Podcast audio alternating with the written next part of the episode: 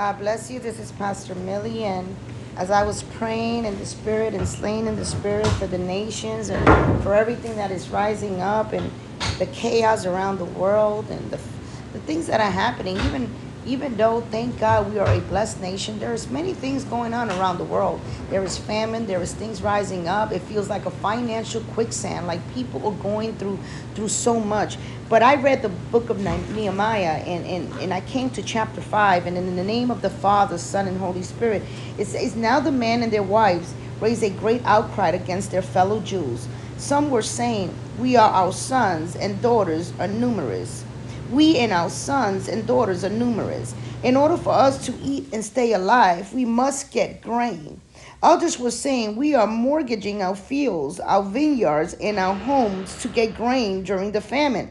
Still, others were saying we have to borrow money to pay the king's tax on our fields and vineyards. Although we are of the same flesh and blood as our fellow Jews, and though our children are as good as theirs, yet we have to subject our sons and daughters to slavery. Some of our daughters have already been enslaved, but we are powerless because our fields and our vineyards belong to others.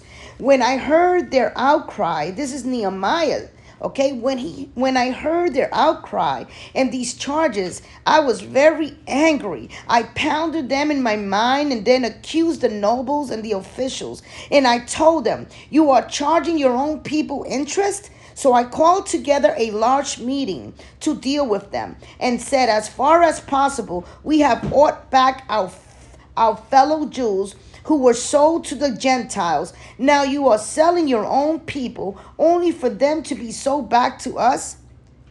They kept they kept quiet because they could find nothing to say. So I continue. What you are doing is not right. Shouldn't you walk in the fear of our God to avoid the approach, the reproach of our Gentile enemies? I and my brothers and my men are only are also lending the people money and grain.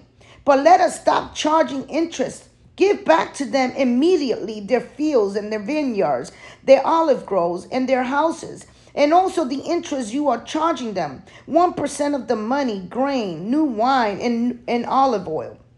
We will give it back, they said, and we will not demand anything more from them. We will do as you say.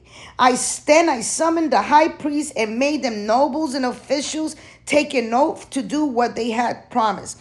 And as I was reading this word of Nehemiah, it came to my spirit the way many things are going on today. You may feel that your financial crisis is like a quicksand. You're losing your money, the mortgages, everything that you can see that is tangible, things that you can see that you can eat. You're losing um, um, interest in everything that you have had.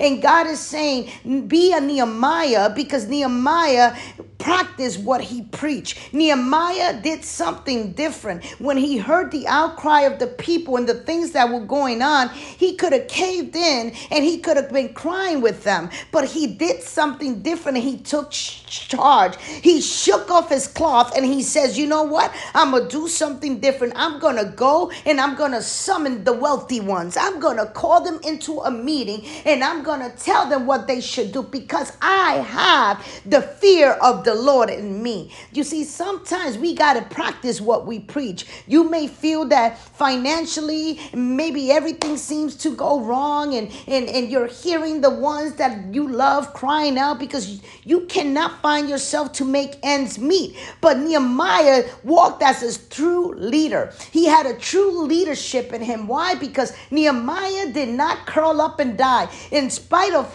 the financial problem that looked like a quicksand and the people crying and the and the daughters and sons being taken as a slave. Nehemiah did something different. He was still lending what he had the money that he had the little that he had to bless the people to help the people. He was thinking about the poor people. He was thinking about the things that god really wanted him to do in spite of what he was seeing with his eyes. You may be going through something today. You may say, you know, financially, What's gonna happen financially? It seems like a quicksand. Like I can't afford this. Things are going bad, and God is saying, "Get up and practice what you preach." Because if you get up and practice what you preach, God will put favor in every one of those people that you have to summon and call them out. They will see favor in you that they will grant you your petition. But I'm gonna tell you this: there's no time to die. There's no time to give up. It's time to practice what you preach